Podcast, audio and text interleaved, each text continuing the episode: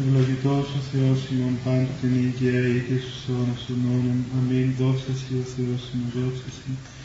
Βασιλεύ ουράνιε παράκλητε το πνεύμα της αληθείας, ο πανταχού παρών και τα πάντα πληρώνω σταυρός των αγαθών, και ζωής χορηγός ελθέ και σκήνωσον ημί, και καθάρισον ημάς από πάσης κυλίδος και σώσον αγαθέτας ψυχάς ημών. Αμήν.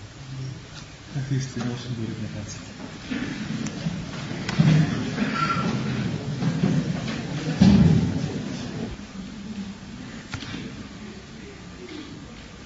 Εύχομαι καλή χρονιά, παιδιά, καταρχάς. Ο Θεός να σας ευλογήσει, να έχετε καλό χρόνο και να έχετε υπομονή, να αντέξετε εδώ τις δοκιμασίες του Πανεπιστημίου και να έχετε τη δύναμη από τον Θεό να μπορέσετε να τα ανταποκριθείτε στις προσδοκίες σας και στις ανάγκες σας. Σήμερα σκέφτομαι έτσι να σας πω λίγα λόγια σχετικά με αυτό το, το νόημα της εορτής της μεγάλης που περάσαμε των Στεφανίων γιατί κυρίως όχι τόσο για το βάπτισμα αλλά για το πώς, πώς το Ευαγγέλιο ομιλεί για το γεγονός αυτό του βαπτίσματος του Κυρίου και συνεχεία ε, της εισόδου του στον πνευματικό χώρο εκείνον του αγώνα με τον σατανάνη στην έρημο και μετά την είσοδο τους στον κόσμο όπου άρχισε να κηρύττει και να ομιλεί για το Ευαγγέλιο της Βασιλείας του Θεού.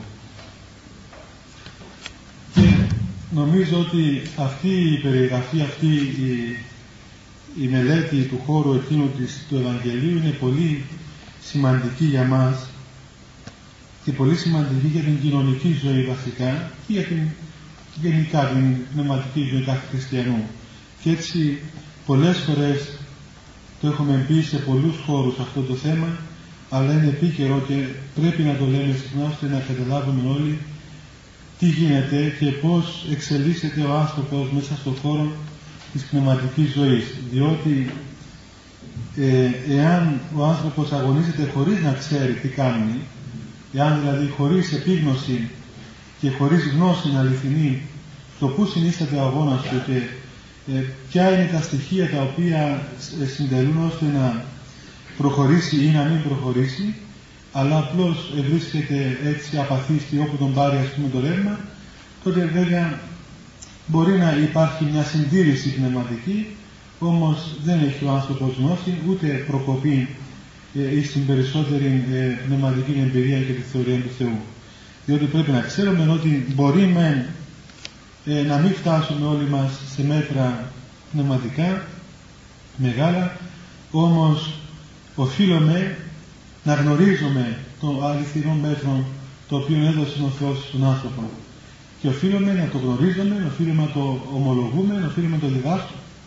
Και τώρα ο καθένας μπορεί μέσα στην ελευθερία του να αγωνιστεί κατά τα μέτρα του και κατά την θέλησή του και τα υπόλοιπα θα τα αφήσει εις τον χώρο των πνευματικών όπου δια της μετανοίας αναπληρώνεται η έλλειψη του προσωπικού αγώνα.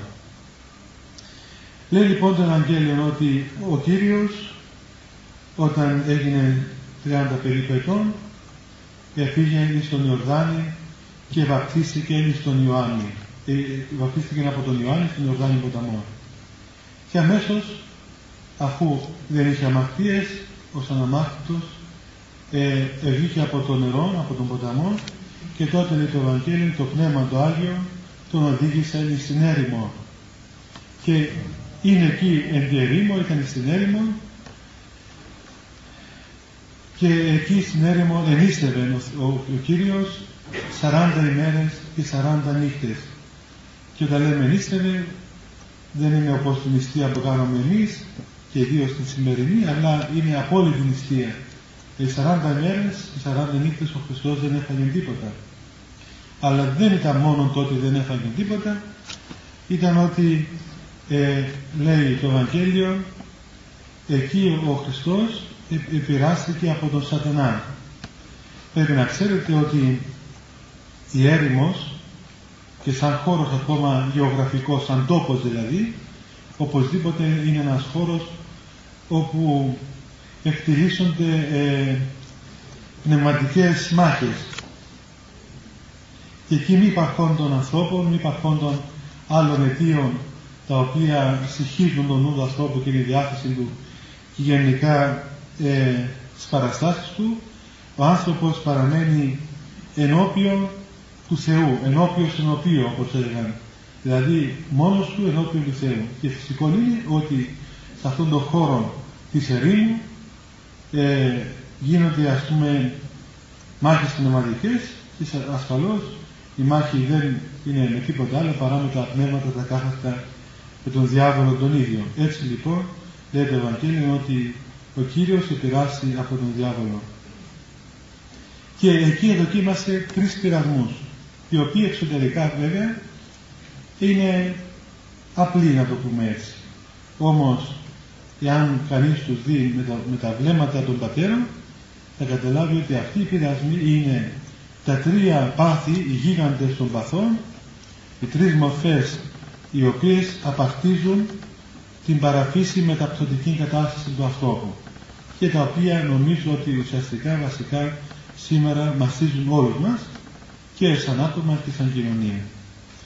Ο πρώτος πειρασμός ήταν ότι κατά ανθρώπινη δηλαδή συνέπεια εφόσον 40 ημέρες και 40 νύχτες ο Χριστός ενίστευε επίνασε λέει το Ευαγγέλιο και τότε ο διάβολος μη χάνοντας την ευκαιρία αυτή εκμεταλλευόμενος τη φυσική ανάγκη αυτού του Κυρίου του υπέδειξε ότι του έδειξε τις πέτρες και του λέει να πες τις πέτρες να γίνουν ψωμί, να φας αφού πεινάς. Και ο Χριστός του λέει ότι το απάντησε με έναν λόγο να το επιγραφεί, ότι ούτε πάρτο μόνο ζήσεται άνθρωπος, δεν, δεν ζει ο άνθρωπος μόνο με το ψωμί, με τα φαγητά, με την ηλική τροφή, αλλά ζει περισσότερο και πιο ουσιαστικά με κάθε λόγο ο οποίος εκπορεύεται από το στόμα του Θεού. Και έτσι απέφυγε τον πρώτον πειρασμό αυτόν να φάει. Βέβαια, ύστερα από λίγο έφαγε, διότι επέστρεψε και άρχισε το κύλημα και ο άνθρωπος έφαγε. Αλλά δεν έφαγε υπακούοντας ή στην προτροπή του σατανά να μεταβάλει τις πέτρες σε ψωμί. Ο δεύτερος πειρασμός, όπως λέει το καταλοκάνει Ευαγγέλιο, ήταν ότι επήρε ο σατανάς τον Χριστό και τον ανέβασε σε ένα ψηλό βουνό και εκεί του έδειξε όλες τις βασιλείες του κόσμου και όλη την δόξα των βασιλειών αυτών. Φανταστείτε δηλαδή εν στιγμή χρόνο από το Ευαγγέλιο κάποιος να δει όλα τα βασίλεια του κόσμου, όλες, όλες τις αυτοκρατορίες, όλη την δόξα αυτών των πραγμάτων, όλων των πλούτων, όλη την φαντασία των τότε καιρών και των σημερινών μέχρι τη συντελεία του αιώνας. Και του λέει ο διάβολος, βέβαια, ο οποίος ποτέ δεν λέει αλήθεια, του λέει ότι αυτά όλα είναι δικά μου. Σε μένα παρεδόθηκαν οι βασιλείες του κόσμου.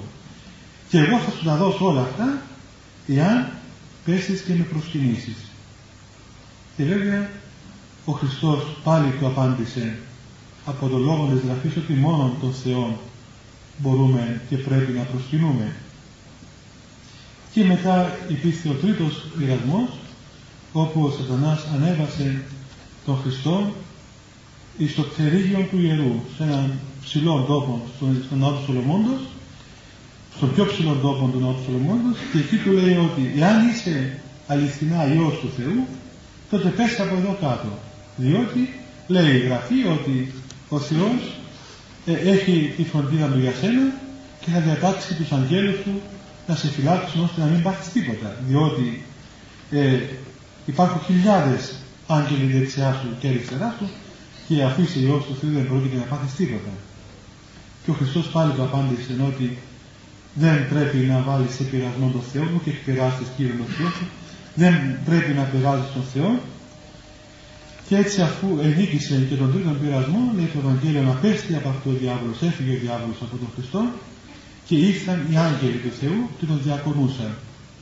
Και μετά αυτή την έλευση των αγγέλων και την διακονία του Χριστού από τους αγγέλους, τότε ο Χριστός επέστρεψε στον κόσμο και άρχισε να κάνει το έργο του εις τον κόσμο. Και φυσικά το έργο του Χριστού δεν ήταν να πάει να ιδρύσει κανένα φωνοτροφείο ή ένα νοσοκομείο ή να κάνει έναν ίδρυμα τέλος πάντων, αλλά άρχισε να ομιλεί για τον λόγο της ελεύσεως του στον κόσμο και να μιλά για το Ευαγγέλιο της Βασιλείας του Θεού και με έναν λόγο να λέει μετανοείται ήγηκε η Βασιλεία των Ουρανών.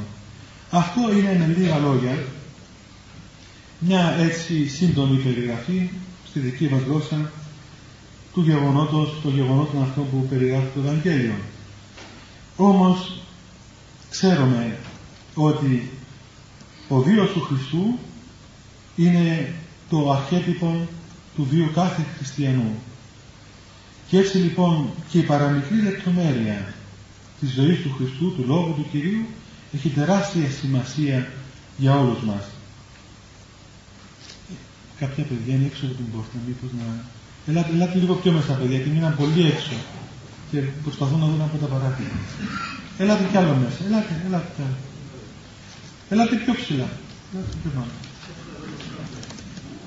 Ελάτε μπροστά, μη φοβάστε. Οι έσκατοι έρχονται πρώτοι, λέει το Ευαγγέλιο.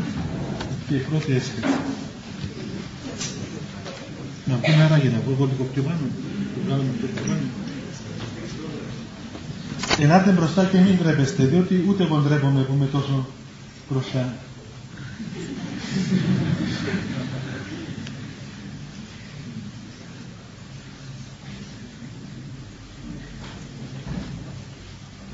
Έχει και θέσεις μάλιστα εδώ.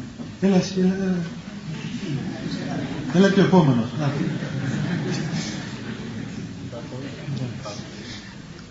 Οι υπόλοιποι προς το παρόν. Εντάξει, Λοιπόν, ο βίος λοιπόν του Χριστού είναι, είναι τέλειος και είναι το αρχέτυπο του δικού μας βίου. Έτσι λοιπόν οι πατέρες με τη χάρη του Αγίου Πνεύματος είδαν ότι είδαν έτσι σε αυτό το γεγονότα, σε αυτά τα γεγονότα ε, ολόκληρον τη δική μας ζωή, την πνευματική μας ζωή. Έτσι λοιπόν και εμείς αρχίζουμε την πνευματική είναι Χριστός ζωή πρώτα απ' όλα με το βάπτισμά μας. Εντασσόμαστε στην Εκκλησία μέσω του Αγίου Βαπτίσματος. Και σε αυτό το σημείο θα ήθελα να πω που είναι μια ερώτηση γραμμένη σε ένα χαρτάκι που μου δώσατε ότι ε, λέει, ομιλεί για τον νηπιοβαπτισμό γιατί να βαπτίζονται μικρά τα παιδιά. Δεν είναι μόνο ότι το παιδί δηλαδή πρέπει να καταλάβει οπωσδήποτε για να βαπτιστεί. Αλλά περισσότερο το βάπτισμα έχει στον άνθρωπο ε, μια σημασία μυστηριακή, μια σημασία θεραπευτική. Δηλαδή, ο άνθρωπος είτε το καταλάβει είτε δεν το καταλάβει, βαπτιζόμενος, εντάσσεται στο σώμα του Χριστού, εντάσσεται στην Εκκλησία, λαμβάνει μέσα στην ψυχή του ενδυνάμει τα σπέρματα όλα τα πνευματικά, τα οποία εάν θέλει τα ενεργοποιεί, αν δεν θέλει δεν τα ενεργοποιεί. Δεν καταστρατηγείται η ελευθερία του. Ακόμα περισσότερο ότι γίνεται μέτοχος της χάριτος του Αγίου Πνεύματος και η ψυχή, η παιδική ψυχή η οποία είναι απειλαγμένη από κακίες και διαστροφές ε, έχει έντονη την αίσθηση αυτής της χάριτος. Μπορεί το μυαλό του μωρού να μην καταλαβαίνει τι γίνεται εκείνη την ώρα. Η ψυχή του όμως η οποία δεν είναι, πώς να πούμε, δεν είναι ανόητη, δεν είναι ε, μορίστικη, έχει δικό τους τρόπο που ενεργεί, είναι τέλεια ψυχή ανθρώπου, όπως είναι η ψυχή ενός γέρου 80 χρονών, έτσι είναι και η ψυχή ενός παιδιού μιας ημέρας. Λοιπόν, η ψυχή αισθάνεται και δέχεται τη χάρη του Αγίου Πνεύματος και θεραπεύεται και εγκεντρίζεται στο σώμα του Χριστού, γίνεται μέλος της Εκκλησίας. Γι' αυτόν τον λόγο η Εκκλησία βαπτίζει και τα παιδάκια μικρά και, και κοινωνεί τα παιδάκια μικρά. Λαμβάνουν το σώμα και το όνομα του Χριστού έστω και αν είναι μικρά. Όπως βαπτίζουμε και ανθρώπους οι οποίοι δεν έχουν πλήρη διανοητική ας πούμε, κατάσταση. Ένα παιδί το οποίο είναι άρρωστο διανοητικά. Του βαπτίζουμε, το κάνουμε μέρος της Εκκλησίας, του δίνουμε τα μυστήρια. Δεν το αρνούμαστε το βάπτισμα επειδή δεν καταλαβαίνει το μυαλό του, δηλαδή δεν είναι δεν λειτουργεί ώστε να καταλάβει τα δόγματα της πίστεως, διότι δεν είναι η Εκκλησία ε, ένα σύνολο ε, ιδεών διανοητικών, οποίες πρέπει να καταλάβουμε για να γίνουμε μέλη της Εκκλησίας. Εάν μπούμε ως, ως μέλη της Εκκλησίας με τα μυστήρια, τότε η διανοητική κατάληψη των δογμάτων δεν είναι τόσο αναγκαία. Υπάρχει κι άλλος τρόπος που καταλαβαίνουμε τα δόγματα και αυτός είναι ο κυριότερος με την εμπειρία, με την καρδία περισσότερο. Λοιπόν, μπαίνουμε στην Εκκλησία με το βάπτισμά μας. Και αμέσως μετά το βάπτισμα αρχίζει ο πνευματικός πόλεμος ή πρέπει να αρχίσει ο πνευματικός πόλεμος. Και εμείς δηλαδή οδηγούμαστε από το Πνεύμα του Άγιο στην έρημο, στο χώρο εκείνο το πνευματικό όπου συντελείται η τεράστια πάλι του ανθρώπου με τον διάβολο. Και πρέπει να ξέρετε ότι ε, πρέπει να καταλάβετε πολύ καλά αυτό το πράγμα ότι σε εμάς ως μέλη της Εκκλησίας ο αγώνας που κάνουμε δεν είναι αγώνας εναντίον κακών συνηθιών ή ελαττωμάτων ή σφαλμάτων ή τρόποντινά κακών ιδεών. Βέβαια μπορεί να εκδηλώνονται όλα αυτά με αυτόν τον τρόπο. Αλλά όπως λέει ο Απόστολος ότι ο αγώνας μας είναι πέραν τούτων, είναι εναντίον του διαβόλου. Και ο διάβολος είναι ύπαρξης. Είναι ύπαρξης ο, ο οποίος αντιστρατεύεται τον Θεό, αντιστρατεύεται τον, τον νόμο του Θεού. Και βέβαια εμείς έχουμε πάθη, έχουμε λατώματα, έχουμε κακίες, έχουμε διαστροφές οι οποίες είναι αποτελέσματα της πτώσεως και οι οποίες γίνονται αιτία, αιτία αυτές να αποχωριζόμαστε από τον Θεό και να συνεργαζόμαστε με τον σατανά. Όμως πίσω από όλα αυτά τα πράγματα κρύβεται αυτή η πάλι κατευθείαν με τον εχθρό της σωτηρίας μας. Έτσι λοιπόν συντελείται η συνέρημο την πνευματική όπου κάθε ένας από εμάς βγαίνει και εκεί δεν υπάρχουν ας πούμε άλλα πράγματα ο πόλεμος κατά του διαβόλου. Είναι οι τρεις μορφές αυτές που είπαμε προηγουμένως. Η πρώτη μορφή το να προτείνει ο διάβολος τον Χριστό να φάει ε, να κάνει τις πέτρες του μια οι πατέρες είδαν ότι κρύβεται το πάθος της φιλιδονίας. Ένας γίγαντας των παθών από όπου απορρέουν πολλά άλλα πράγματα.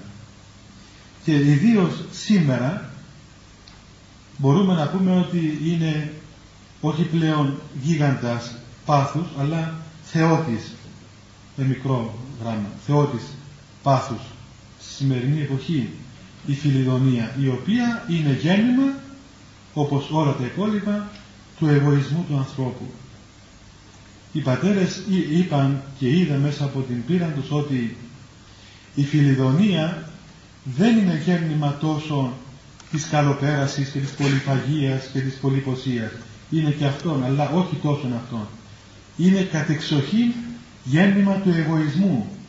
Γι' αυτό λοιπόν ο άνθρωπος ο οποίος ε, θέλει να αγωνιστεί κατά της φιλιδονίας εκτός από την σωματική άσκηση την οποία πρέπει να κάνει, δηλαδή την νηστεία, την αγρυπνία, τη μελέτη του Λόγου του Θεού, ε, τις υπόλοιπες πνευματικές ασκήσεις, πρέπει να αποκτήσει ταπεινό φρόνημα.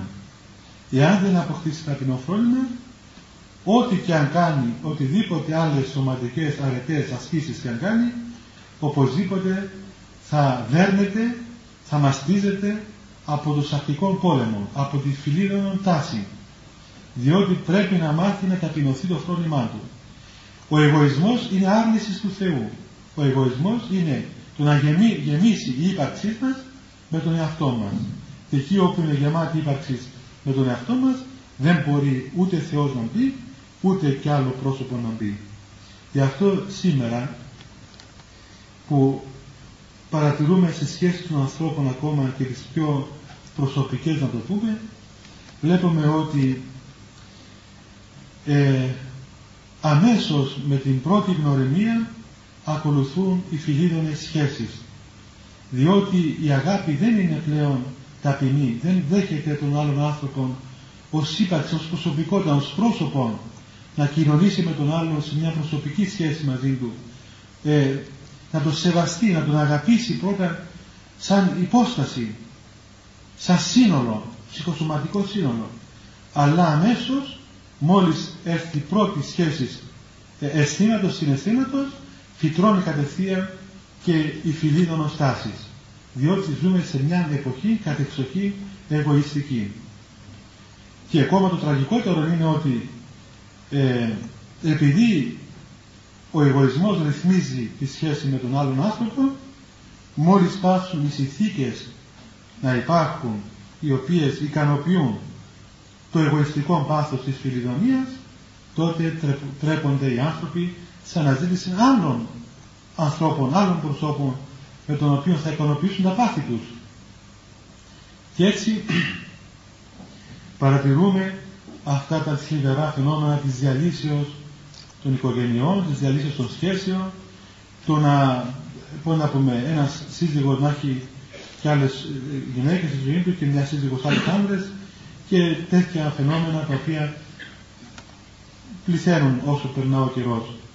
Πληθαίνουν γιατί είμαστε και φιλίδωνοι αλλά περισσότερο ε, πηγάζουν όλα αυτά από τον εγωισμό.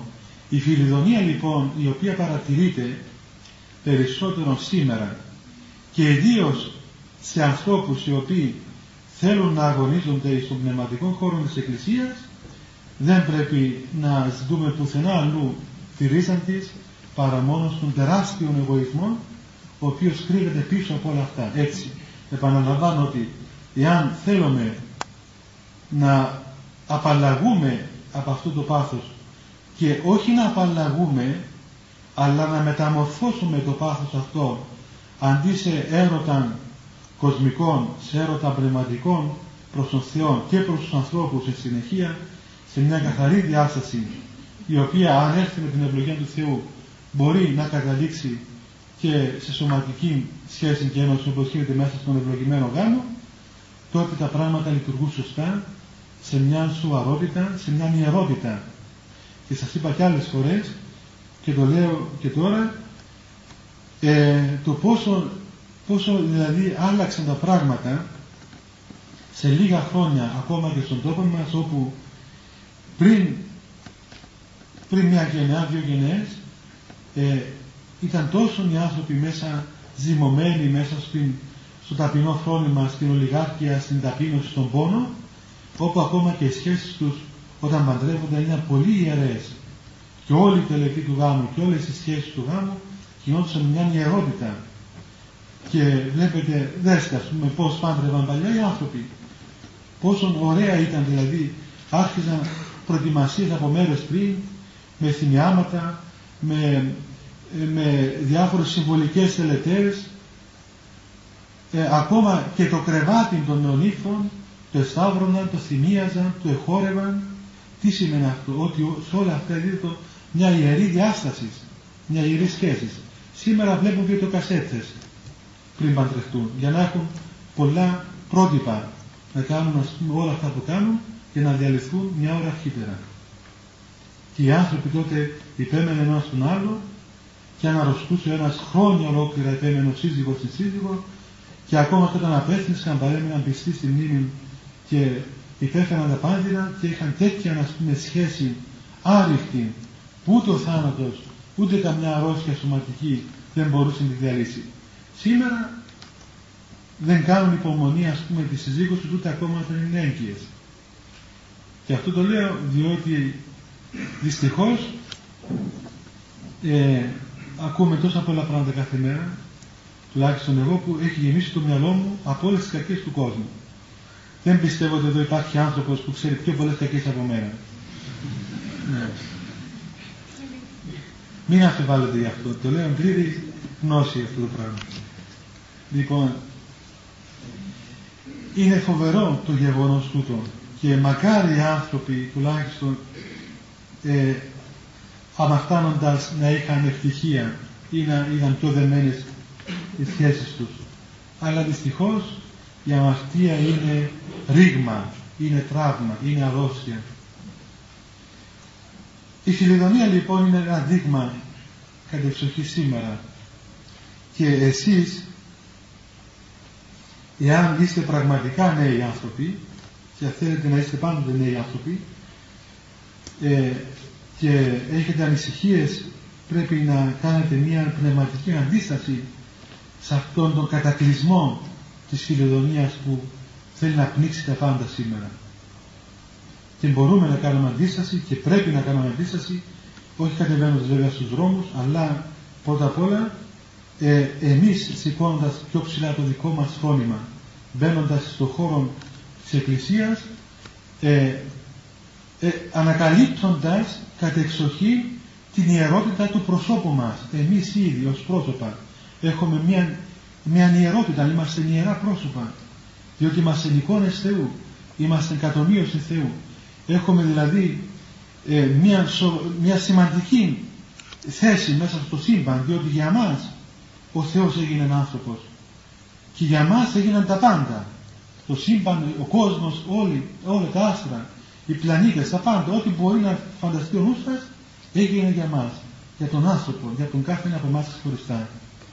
Έτσι λοιπόν, για να ανακαλύψουμε το, την δική μας ιερότητα του προσώπου μας και αν καταλάβουμε περισσότερο ότι το σώμα μας δεν είναι δούρο η συνακαθαρσία αλλά είναι ναός του Αγίου Πνεύματος και ναός του Χριστού είναι μέλος Χριστού ολόκληρο το σώμα μας μηδενός μέλους εξαιρουμένου τότε αρχίζουμε και εμείς να σεβόμαστε και τον άλλον άνθρωπο. Και έτσι όταν αρχίζουμε να γνωρίζουμε μια κοπέλα όπως εσείς όλοι είστε υποδε, υποδεσμά, τα δεσμά, τα άλυτα, τα οποία διαλύονται κάθε λίγο, των δεσμών αυτών, οι οποίοι σήμερα αρχίζουν από το δημοτικό,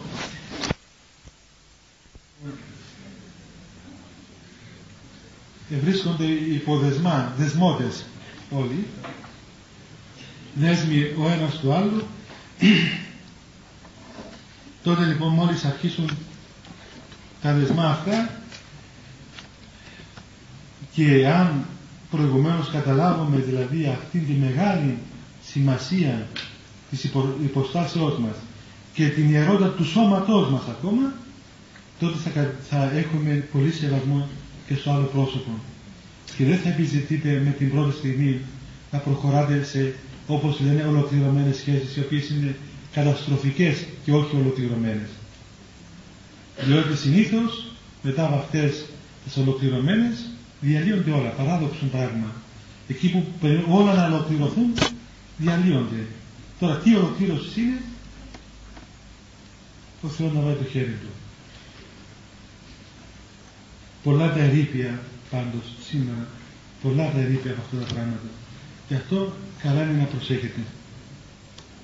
Και περισσότερο οι κοπέλες που είναι πιο ευαίσθητες.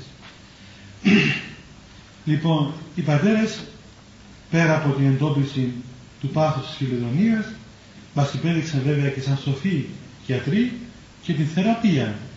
Η φιλιδονία θεραπεύεται δια της φιλοπονίας. Δηλαδή να αγαπήσει ο άνθρωπος τον κόπο, να την άξει από πάνω του αυτήν την ραθυμία, αυτή την αμέλεια, την ακιδεία που λέγεται, το, το, να, το να βαριέται να υπερπατήσει, να, να βαριέται να κάνει κάτι να του είναι όλα βαρετά, όλα αδιάφορα. Να μην κινείται προς τον Θεό. Να είναι δηλαδή ράθιμος, πνευματικά ράθιμος. Με έναν λόγο να μπει σε αυτό που λέμε ασκητική ζωή. Όταν λέμε ασκητική ζωή, μην νομίζω ότι ε, πρέπει να φύγετε να πάτε στα βουνά και να τρώτε ας πούμε παξιμάδια. Αυτό δεν, δεν μπορείτε να το κάνετε, αλλά να ενταχθείτε δηλαδή σωστά στο σώμα της Εκκλησίας και να ενταχθεί ο άνθρωπος σωστά στο σώμα της Εκκλησίας, στο χώρο της Εκκλησίας μας, τότε γίνεται ασκητής. Διότι ο Ορθόδοξος σημαίνει ασκητής, σημαίνει ο άνθρωπος ο οποίος όχι αρνείται την ωραιότητα της ζωής, αλλά μεταμορφώνει την εμπαθή ζωή σε ιερή σχέση και απαθή κίνηση.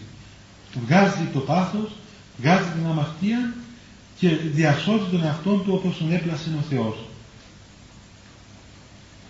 Εις χώρο του μοναχισμού, όπου θεωρείται ένα τέλειον είδος, τέλειος τρόπος χριστιανικής ζωής, οι πατέρες έδωσαν ως αντίδοτο και ως πρότυπο εις το πάθος της φιλιδονίας την εχριστό παρθενία.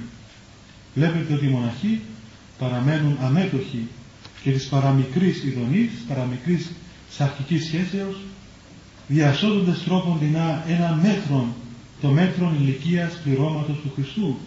Δηλαδή ένα μέτρο στο οποίο δείχνουν στον άνθρωπο ότι μπορεί να φτάσει αν θέλει σε αυτή την τελεία αγνότητα. Και ακόμα ο Χριστός γάμος και αυτός είναι τίμιος και αμίαντος, όπως λέει ο Απόστολος, δηλαδή είναι τίμιος και χωρίς ίχνος μοιάσματος, μολυσμού ή αμαρτίας, διότι εντάσσεται και αυτός στην πνευματική αγωγή, διότι μέσα στο γάμο ο άνθρωπος δεν βλέπει τον άλλον σαν αντικείμενο, αλλά σαν πρόσωπο. Τον σέβεται, τον δέχεται, γίνεται, ε, πώς να πούμε, αυτός γίνεται δηλαδή το αντικείμενο του άλλου, το πούμε έτσι, και υπηρετεί τον άλλον άνθρωπο με πνεύμα αυτοθυσίας, θυσιάζει τις δικές του προτιμήσεις, θυσιάζει τον εγωισμό του, προκειμένου να ζήσει αυτός το γάμος σωστά. Και αυτό και ο γάμος είναι ένας από τους τρόπους της ευχριστός σωτηρίας, τον οποίο δίδει η ίδια η Εκκλησία ή στον άνθρωπο ο οποίος θέλει να πει μέσα σε αυτόν τον χώρο. Προχωρήσαμε και κάτω στο δεύτερο πειρασμό, ο οποίος όπως είπαμε ήταν που επήγα τον Χριστό και το έδειξε τις βασιλείες του κόσμου. Και αυτό είναι εμφανές ότι είναι το πάθος της φιλοδοξίας. Όταν βγείτε από αυτόν τον χώρο των πανεπιστημιακών που ζείτε τώρα και θα μπείτε στην κοινωνία, εκεί θα συναντήσετε όλα αυτά τα είδωλα της φιλοδοξίας στημένα σε κάθε τόπο. Στη δουλειά σας, ε, στο σπίτι σας, στις σχέσεις σας, ε, με κάθε άνθρωπο, μικρό και μεγάλο. Είναι μια πληγή που δυστυχώς σημαδεύει όλους μας. Η φιλοδοξία, η ίση, η υπερηφάνεια, ο εγωισμός, η καινοδοξία, όλα αυτά τα πράγματα τα οποία είναι λεπτές διακρίσεις ε, των διαφόρων μορφών του πάθους, οι οποίοι, τα οποία χωρίζουν τον ένα από τον άλλον. Δεν μπορεί ο άνθρωπος, ο φιλόδοξος, ο άνθρωπος, ο εγωιστής, ο υπερήφανος, ποτέ να συνεργαστεί με κανέναν άλλον. Συνεργάζεται συμβατικά, όσο δεν θίγεται ο εγωισμός του, όσο δεν θίγεται το άτομό του. Πάβει ο άνθρωπος να είναι πρόσωπο, πάβει να μπορεί να κοινωνεί με τον άλλον και γίνεται άτομο. Και δεν μπορεί πλέον να έχει καμιά σχέση με κανέναν άλλον. Και όλα περιστρέφονται πέριξ του εαυτού του. Είναι η αρχή της καταστροφής. Είναι η αρχή της ψυχοπάθειας. Είναι η αρχή της σχιζοφρένειας, είναι η αρχή όλων των κακών, τα οποία μαστίζουν σήμερα. Σε αυτό λοιπόν το πάθος οι πατέρες μας παρέδωσαν σαν αντίδοτο την ταπείνωση. Την ταπείνωση του Χριστού. Τι σημαίνει ταπείνωση, μήπως σημαίνει να πιστεύουμε ότι είμαστε χειρότεροι από όλους, δηλαδή με έναν τρόπο κομπλεξικών άρρωστων. Όχι βέβαια. Ταπείνωση σημαίνει ότι ο άνθρωπος ξέρει πολύ καλά την αξία του, όπως ο Χριστός σε, με πλήρη επίγνωση της υπάρξεως του προσώπου, του, του θεανδρικού του προσώπου, εταπείνωσε τον εαυτό του, έλειψε τα πόδια των μαθητών του, παρέδωκε ελεύθερα και εκούσια θεληματικά τον εαυτό του στον θάνατο, απέθανε θεληματικά για αυτούς που τον σταύρωσαν, ετάθηκε και αναστήθηκε την τρίτη ημέρα. Ο ίδιος δρόμος είναι για τον άνθρωπο ο οποίος θέλει πραγματικά να ελευθερωθεί από αυτόν το βαρύ τύρανο του εγωισμού και της φιλοδοξίας. Πρέπει να μάθει να ανεχθεί τον άλλο, πρέπει πρώτα απ' όλα όμως να καταλάβει ότι δεν κινδυνεύει από τον άλλον άνθρωπο. Δεν κινδυνεύει από τον άλλον άνθρωπο. Από τον εαυτό του κινδυνεύει. Λένε για τον Άγιο Ιωάννη το Χρυσόστομο ότι πήγαιναν και του έλεγαν ξέρεις δέσποτα, ο τάδε η αυτοκράτηρα θα σε βλάψει, ο άλλος θα σε βλάψει, ο άλλος σε επιβουλεύεται, θα σε σκοτώσει, τι κάνει. Και έλεγε ο Άγιος Ιωάννης, ουδής δύναται βλάψει Ιωάννη, ή μη μόνον Ιωάννης. Κανένας δεν μπορεί να βλάψει τον Ιωάννη τον αυτόν του, παρά μόνο εγώ ο ίδιος. Σήμερα νομίζουμε ότι θα μας βλάψουν. Παντού βλέπουμε κινδύνους. Θα με βλάψει ο ένας, θα με υποτιμήσει ο άλλος, με ζηλεύει ο άλλος, με κακολογεί, με βρίζει, με αδικεί, μου έφαγε τις θέσεις μου. Δηλαδή βλέπουμε συνέχεια εχθρούς, παντού εχθρούς. Διότι δεν έχουμε ταπεινό φρόνημα. Ο ταπεινός άνθρωπος έχει τέτοια ειρήνη μέσα του που κανένα δεν βλέπει εχθρόν. Και τον εχθρόν του ακόμα δεν τον αισθάνεται σαν εχθρό. Και γι' αυτό και ειρηνεύει και με τη φύση, με τη φύση.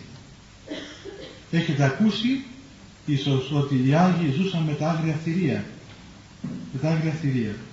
Και τα άγρια θηρία, τα οποία καμιά φορά είναι πολύ πιο καλά από εμάς τους σήμερους ανθρώπους, δεν έτρωγαν τους Αγίους. Ο Άγιος Μακάριος που ορτάσαμε χτες ζούσε με αλλιοντάρι. Βάζει γράσιμο στην έρημο και τι είναι αλλιοντάρι. Οι άλλοι ζούσαν με φίδια. Άλλοι ζούσαν με διάφορα, με διάφορα άγρια ανθρωποφάγα ζώα. Δεν τους επήραζαν. Και εμείς είδαμε στο Άγιο Μόρος ανθρώπους οι οποίοι ήταν τόσο εξοικειωμένοι με τη φύση που δεν είχαν κανένα πρόβλημα ούτε με τα φύτια, ούτε με τις άβρες, ούτε με τα πουλιά, ούτε με τα ψάρια, ούτε με τίποτα. Διότι ε, τα ζώα, ξέρετε, έχουν μια διέστηση του Αδάμ, του πρώτου ανθρώπου. Και όταν τα ζώα διασταθούν ε, εις τον άνθρωπο αυτήν την πρώτη εικόνα του, του Αδάμ, πρώτης πτώσεως, τότε γίνονται φίλοι μαζί του. Εγώ είδα με τα μάτια μου έναν ασχηλή, τον πατέρα Παΐσιο που κοιμήθηκε, ο οποίος έπαιρνε με τα χέρια του τα φαρμακερά τα φύτια και τα έβγαζε έξω, διότι εκείνη την ώρα είχε ξένους και δεν μπορούσε να πάνε τα φύτια με ενοχλούν τους ξένους. Δεν ήταν βέβαια, δεν είχε εκπαιδευμένα φίδια όπως δεν ρωτούν τα μερικοί, αλλά ήταν τα φίδια του βουλού, τα συνηθισμένα, τα οποία, αν τολμούσε άλλο να τους αγγίξει, τον περιποιόντουσαν όπως του τέριαζε. Λοιπόν, αυτό διότι είχαν ταπείνωση, κατά εξοχή ταπείνωση οι Άγιοι. Είναι το αντίδοτο της φιλοδοξίας. Εις των τέλειων χώρων ανθρωπίνων του μοναχισμού είναι η αρετή της υπακοής. Ξέρετε ότι οι μοναχοί ε, έχουν τρεις βασικές υποσχέσεις των Θεών. Της παρθενίας, της υπακοής και της ακτιμοσύνης. Και είναι οι τα τρία αντίδοτα κατά των τριών βαθών αυτών τα οποία κατά αναλογία βέβαια δίδονται εις όλα τα μέλη της Εκκλησίας.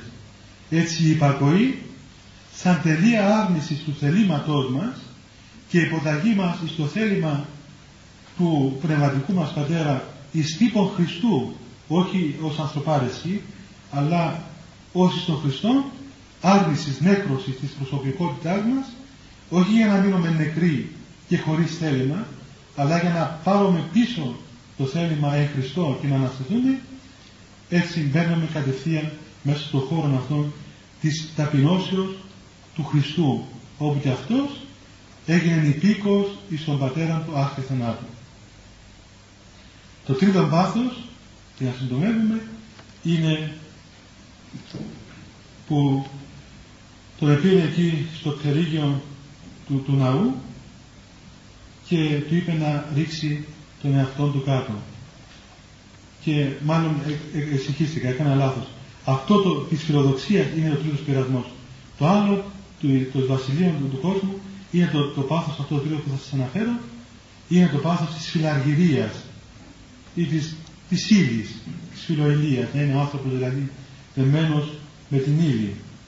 Και περί αυτού νομίζω ότι δεν χρειάζονται ιδιαίτερα σχόλια γιατί όλοι μας από τον μικρό μέχρι τον μεγάλο ξέρουμε πολύ καλά το δικό μας το πορτοφόλι να το γεμίζουμε και όλα αυτά πηγάζουν βέβαια από την ανασφάλεια, από την έλλειψη πίστεως στην πρόνοια του Θεού από το δέσιμο με την ίδια τους φόβους μας και ως αντίδοτο αυτού του πράγματος η Εκκλησία παρέδωσε την αρκή της ελεημοσύνης την εντολή του Χριστού να μην μεριμνούμε τη ψυχή ημών με την ψυχή μας δηλαδή τέλεια, αν μεριμνούμε με όλο το είναι μας για το πώς θα αυξήσουμε τα χρήματά μας και τα υλικά μας και σε τέλεια μορφή όπως σας είπα προηγουμένως με την αρετή της τελείας ακτιμοσύνης όπως συναντάται στους χώρους των μοναχών.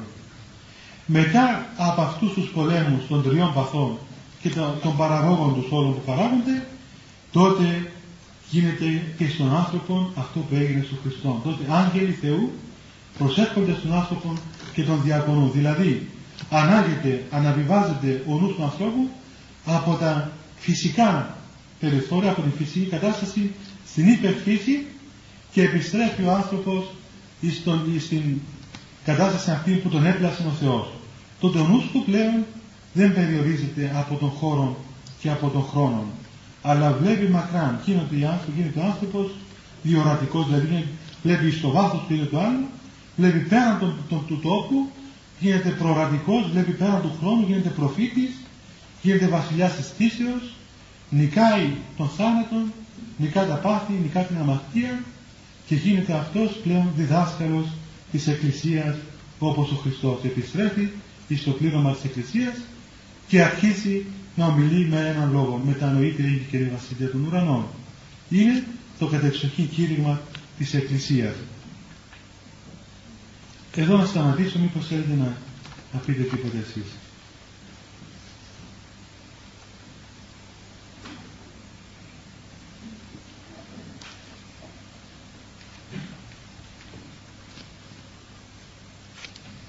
Βάλω και τα γυαλιά μου, μήπως θέλει κανείς και δεν το βλέπω.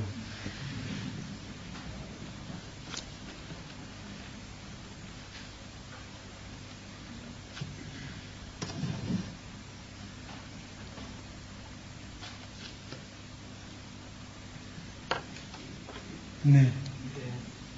Εμείς είναι ο πέμονος του διαβόλου. Ο διάβολος προηγείται των πάθων ή ακολουθά τα πάθη.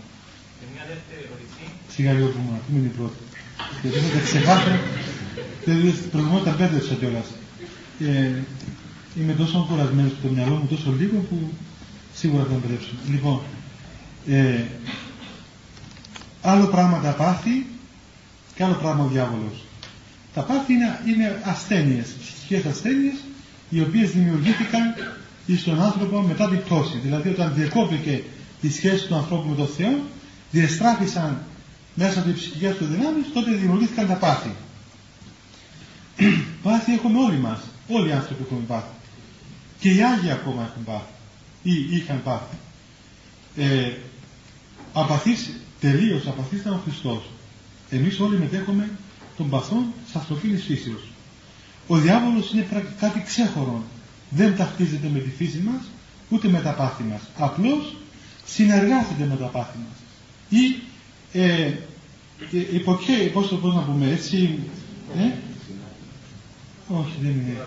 Έχει κανένα φιλόλογο να μας πει λέξη; Ε, τα υποθάλπει, μπράβο. Ναι, τα, τα υποδαβλίζει. Ναι τα υποδαβλίζει, τα, τα υποθάλπει, τα βοηθά, τα ψάνει, έτσι εντοπίζει στον άνθρωπο ποια πάθη έχει και εκεί τους δίνει την ανάλογη τροφή.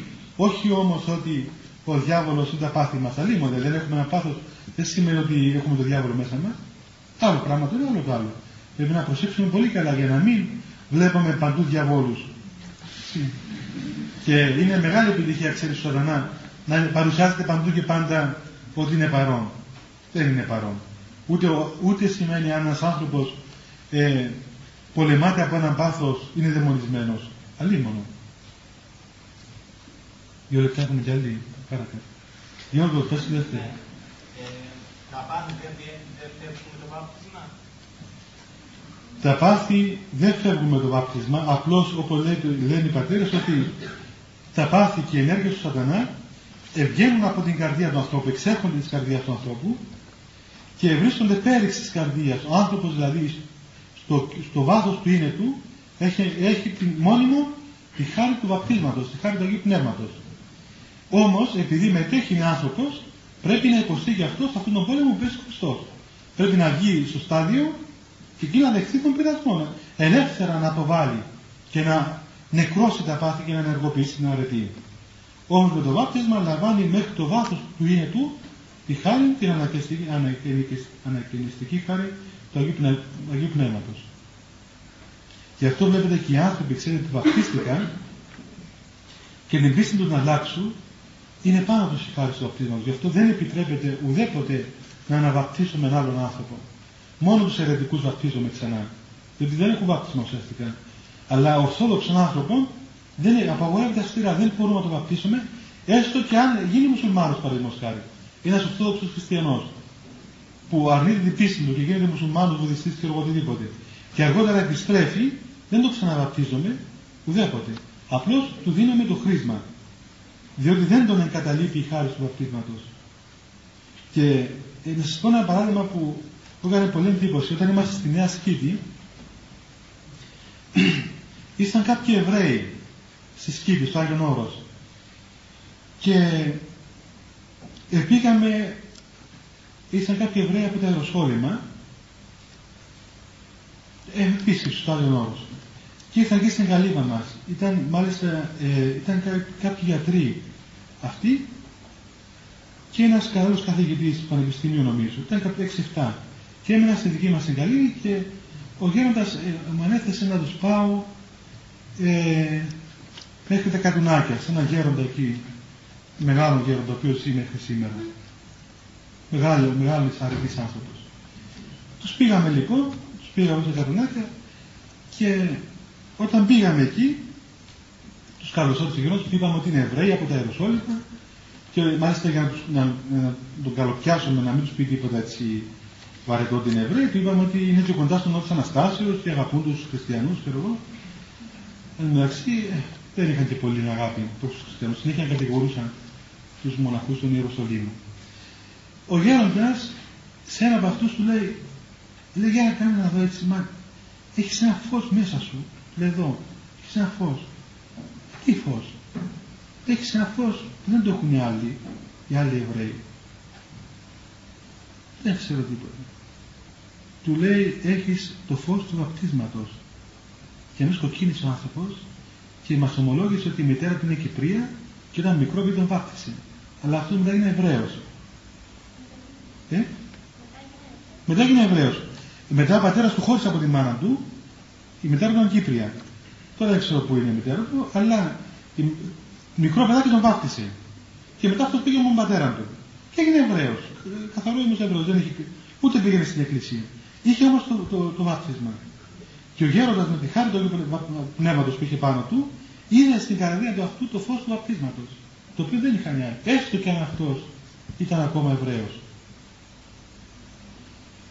Ε, είναι σημαντικό το γεγονός αυτού του βαπτίσματος στην Εκκλησία, γι' αυτό είναι ανάγκη, πάσα ανάγκη ο άνθρωπος να βαπτίζεται. Και δεν μπορούμε ουδέποτε να δεχθούμε βάπτισμα ερετικών. Ούτε υπάρχουν ποικιλίες ερετικών. Κάθε άνθρωπος ο οποίος δεν είναι μέλος της Εκκλησίας, αυτός δεν είναι μέλος της Εκκλησίας. Δεν έχει δηλαδή λίγο μέλος της Εκκλησίας και πολύ μέλος της Εκκλησίας. Ή είσαι στην Εκκλησία ή δεν είσαι στην Εκκλησία. Οπότε επιστρέφοντας στην Εκκλησία, ανάγκη πάσα να βαπτιστεί, να λάβεις το βάπτισμα. Το βάπτισμα σε εισάγει μέσα στην Εκκλησία. Σε κάνει μέλος Χριστού. Άρα λοιπόν, ε, το βάπτισμα ε, τοποθετεί τον Χριστό στο κέντρο της καρδίας μας και παραμένει πλέον από εμάς η πρακτική ενέργεια ενεργοποίησης του χαρισμάτων του Αγίου Βαπτίσματος. Τι είναι Ανδρέα. Ε, ε, Σήκω πάνω παιδί μας, σε βλέπουν κι άλλοι. Σήκω πάνω παιδί μου. Υπακοή. Φράνεται ότι ο Σατανάς δεν μπορεί πραγματικά να ξέρει τις σκέψεις μας. Ναι. Ε, τότε πότε μπορεί να βοηθά ε, για έναν πειρασμό που έχουμε, τότε μπορεί να βοηθά στο να, στο να γίνει ας πούμε πραγματικότητα. Ναι, είναι γεγονός ότι ο σατανάς δεν ξέρει ουδέποτε τις σκέψεις του ανθρώπου. Δεν έχει εξουσία από τον Θεό να εισχωρεί στο, στο λογικό, στο αυτοεξούσιο του ανθρώπου. Όμως, ως πνεύμα που είναι, βλέπει την ψυχή σε ποια, από ποια πάθη πολεμείται και δοκιμάζει και την ψυχή εξάλλου. Βλέπεις και τον Χριστό το πήγε να το δοκιμάσει, να δει πού θα πέσει. Διότι δεν ήξερε ο διάβολος ότι αυτός είναι ο Χριστός. Εσυμπέρανε, υποπτευόταν ότι αυτός ο άνθρωπος πρέπει να είναι ο, ο, ο Μεσσίας, ο αναμενόμενος Μεσσίας. Αλλά δεν ήξερε, ούτε ο Χριστός το απεκάλυψε, ούτε ποτέ ο Χριστός του το είπε. Δηλαδή δεν επέτρεψε στον νου του διαβόλου να γνωρίσει το μυστήριο αυτό της ενσαρκώσεώς του. Γι' αυτό και τόλμησε να τον περάσει, γι' αυτό και τόλμησε και τον σταύρωσε. Δεν ήξερε, ούτε σε εμάς ξέρει ο διάβολος. Τι σκεφτόμαστε. Δεν ξέρει ουδέποτε. Εκτός και αν οι σκέψεις οι οποίες έχουμε είναι δικά του, δικές του ας πούμε ε, προβολές, τις οποίες εμείς τις λαμβάνουμε. Όμως βλέπει την ψυχή από ποια πάθη πολεμείται ή από την πείρα που έχει ή από αυτά τα οποία από τους πολέμους που κάνει. Και άρα λοιπόν ανάλογα δίνει και την ανάλογη τροφή. Ναι. το δαιμόνιο, το δαιμόνιο το που είπε ε, ε, τον απεκάλεσε μόνο της θλίψης. Ναι. Ήταν υπομορφή μοιρασμού και τον απεκάλεσε Τον εδοκεί μαζί. τον εδεκουκλέ. Εάν θα το απαντούσε αν όντως Δεν είναι. ήταν σίγουρο. και το Δεν ήταν σίγουρος, όχι. Πρώτα απ' όλα αν ήταν σίγουρος θα δρομούσε να απεκάσει το. Δεν είναι αυτό το πράγμα. Ο διάβολος δεν του απεκάλυψε ο Θεός τίποτα. Και στον παράδεισο ακόμα δεν ήξερε ο διάβολος τι εντολή είναι έδωκε ο Θεός στον πρωτοπλάστο. Αυτό γινόταν μόνο μεταξύ του Θεού και των ανθρώπων, όχι του Σατανάς. Αυτό συμπέρανε, λένε οι πατέρε, ας πούμε και φαίνεται από τη διοίκηση της Αγίας Γραφής. Γι' αυτό και οι μάγοι δεν ξέρουν ποτέ τι σκεφτόμαστε εμείς. Αν θέλετε να δείτε έναν άνθρωπο, ε, ε, αν αυτά που λένε εκ του Θεού, όχι, τότε πέστε να σα πει τι σκέφτεστε. Όμως είναι πολύ επικίνδυνο διότι πρέπει να έχετε τέτοια πνευματική κατάσταση που να μπορείτε και μόνοι σας να διακρίνετε τη σκέψη σας, εάν είναι πραγματικά από τον εαυτό σας ή από τον Σατανά ή από αλλού. Και αυτό το θέμα του λογισμού θα σας μιλήσω την επόμενη φορά, ε, γιατί είναι μεγάλο θέμα, δεν μπορούμε σήμερα. Αλλά δεν έχει πάνω σε εξουσία να γνωρίζει ποτέ τι έχουμε στο νου μας. Ναι, Γιάννη. Ε, πάντα που πέντε ότι ε, η τροφή... Δυνατά να ακούνε και άλλοι για μένα. Και σήκω και εσύ πάνω. Ναι. Ναι. ε, η τροφή που δίνει ο διάβολος στα πάθη ε, γίνεται κατά πα- παραχώρηση από τον Θεό και εξαρτάται και από το άτομο ε, κατά πόσον θα, θα παραχωρήσει ο Θεός να πειραχθεί περισσότερο κάποιος. Ε, είναι ένα μυστήριο ε, το πώς το πώς ο διάβολος πολεμά τον άνθρωπο. Ε, ρυθμίζουν πάντως τους πολέμους του σατανά η ελευθερία του ανθρώπου η ελευθερία του σατανά και το, το ασύλληπτο μέγεθος της προνοίας του Θεού για τον κόσμο. Δηλαδή βεβαίως τίποτα δεν λαμβάνει χώρα χωρίς ο Θεός να το επιτρέψει αλλά δεν σημαίνει ότι ο Θεός θέλει να γίνονται αυτά τα πράγματα. Ο Θεός δεν θέλει να γίνεται. Απλώς παραχωρεί να γίνει. Το αφήνει να γίνει αλλά δεν θέλει. Διότι ο άνθρωπος θέλει. Ο άνθρωπος είναι ελεύθερος. Και αν θέλει να συνεργαστεί με τον διάβολο μπορεί να το κάνει. Έχει τη δυνατότητα και έχει την ελευθερία να το κάνει ανά πάσα στιγμή. Και δεν, το, επι- δεν, το, το- δεν τον εμποδίζει ο Θεός να το κάνει. Τον αφήνει να το κάνει. Και αφήνει και τον διάβολο ελεύθερο να εργαστεί όπως θέλει. Αλλά όχι όμως ε, να πηγαίνει όπου θέλει, μόνο εκεί που υπάρχει έδαφος.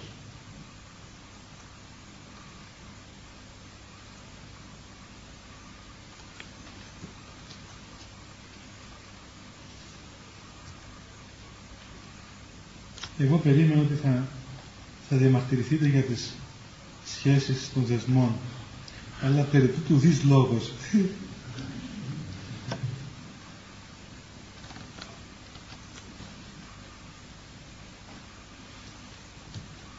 όλους τους ανθρώπους. Δεν έτσι το κατανοήξετε. Ναι. Τι με του- ε, Όποτε σκέλαθος. ε, Οι ασκητές αυτοί που είναι ορισμένοι είναι Άγια. ζουν Κοντά στην αγιότητα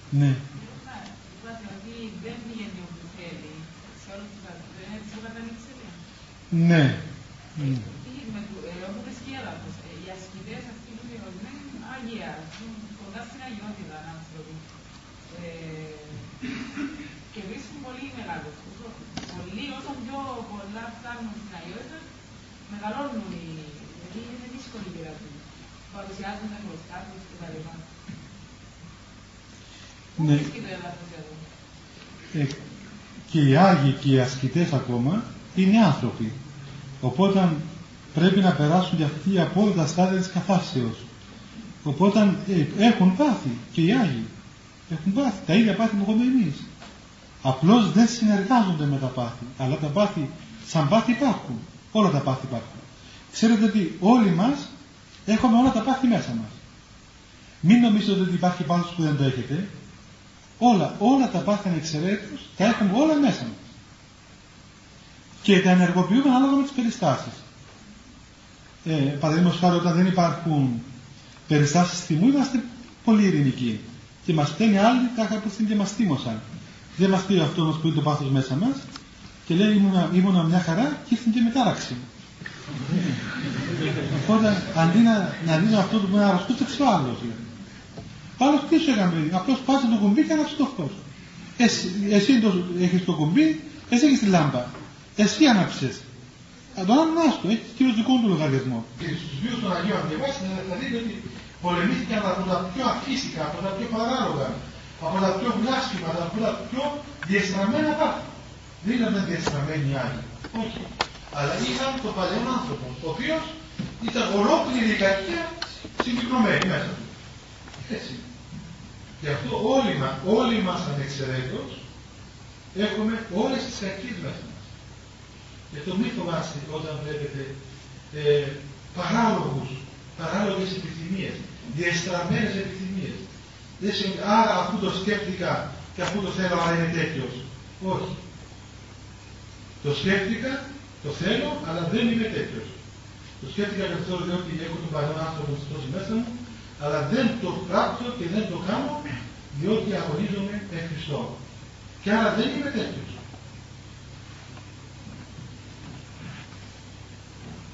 Λοιπόν, η θυμάμαι το γιατί μερικοί κάνουν το ρολόι.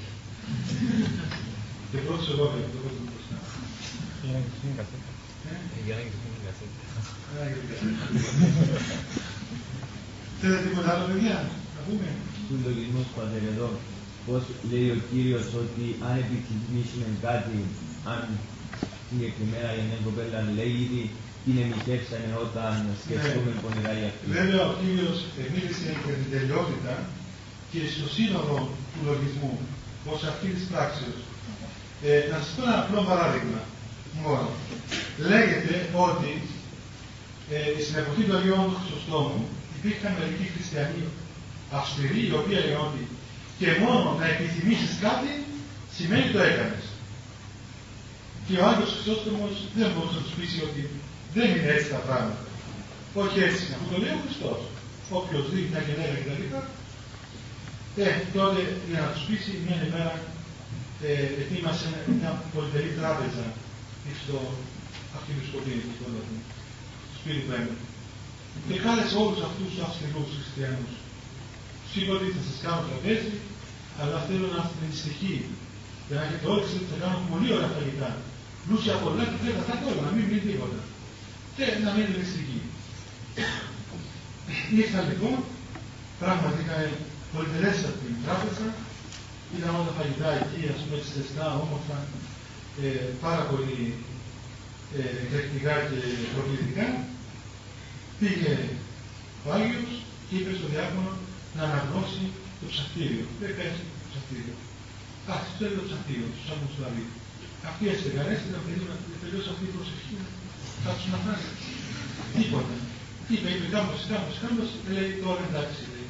Φτάσαμε, μπορεί να πάω στο λαό. Μα τι, ε, εκεί. Δεν τα είδατε, τα είδατε. Δεν τα επιθυμήσατε, τα επιθυμήσατε. Δεν τα μυριστήκατε, μυριστήκατε, φτάσατε. Αδίμονο. Αδίμονο, αν το πιάσουμε έτσι, ε, απέχει όσο απέχει ο ουρανός από την γη, απέχει ο λογισμός από την πράξη. Και έλεγαν και οι πατέρες στο γεροντικό, σε ένα νέο μοναχό που είπε, ε, εύκολο στον Θεός να σε φυλάξει από την πράξη της αμαρτίας και τους λογισμούς άκουσους διακότερα. Προσέχετε από τα αίτια, προσέχετε από τις πράξεις και μην κάνετε όπως λένε μερικοί στα χωριά μας ότι ε, αφού μυρίστηκες στο φαΐ και το πεθύμησες, σαν να το έφεγε σαραφτάτο. Δηλαδή, έχετε δάφη σήμερα, πιστεύομαι, ε, επεθύμησα σουβλάκια, τα μυρίστηκα, σημαίνει ότι το άφαγα, πάνε και πάντα τώρα. Αφού δεν έκανε να φέρω την έκανε.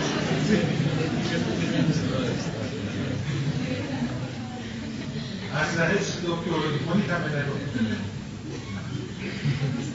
Απόδειξη ο Χριστός άφησε τον λογισμό μέχρι τον διάλογο. Θα, θα σας μιλήσω βέβαια άλλη φορά για, για όλο αυτόν τον πόλεμο των λογισμών είναι επιστημονικός πόλεμος. Ε, αλλά δεν προλαβαίνουμε σήμερα. Ήθελα να σας πω ότι ε, το πρόγραμμα θα είναι κανονικά όπως ε, ε, έχει υπάρχει εκεί επιτυπωμένο. Απλώς η επόμενη φορά θα είναι στις 6 του Φεβρουαρίου. Κατά πάσα πιθανότητα θα είναι εδώ ο Πατέρας Θανάσιος δεν ξέρω. Τέλος πάντων, ε, θα είμαι εγώ εδώ ή κάποιο μοναχός με το ίδιο όνομα αλλά με μεγαλύτερη χάρη από το Άγιο Όρος. Ορίστε. Αυτό θα είναι στην Ιζασούπολη. Όχι στην Αγγλία. Ε, 20 έχω Καλά. 13 Δευτέρα. Λοιπόν, παιδιά, ακούστε κάτι. Στις 6 θα έχουμε 6 του Φεβρουαρίου, θα έχουμε κοινή αναλογαδότη συγκέντρωση και στις 13, την επόμενη Δευτέρα δηλαδή, πάλι η ώρα 8, θα είναι εδώ ο πατήρ Εφρέμ, ο ηγούμενος της Μονής Παντοπαιδίου του Αγιώου και θα σας μιλήσει αυτός. Έτσι, και αυτό παρακαλώ να έρθετε. 6 Φεβρουαρίου και η πρώτη συνάντηση και μετά θα ξαναλέμε. Θα κάνουμε προσεκτή, περιμένετε, μην βιάζετε. Χριστιανοί όπως δηλαδή κοινωνικοποιήσεων και αγιάζουν πάντα από την ευχόμενη στον κόσμο, σημειωθείτε εφημάς του κόσμου του προσώπου σου, είναι ένα αυτό ψώμεθα φως στα πρόσωπα και κατεύθυνε τα διαβήματα ημών προς εργασία των αντολών σου, πρεσβείες των εφτάνων σου μητρός και πάνω σου των Αγίων Αμήν. Διευχών των Αγίων Πατέρων ημών, Κύριε Ιησού Χριστέ, ο Θεός ημών, ελέησον εμάς αμήν. Καλό βράδυ, παιδιά, αυτό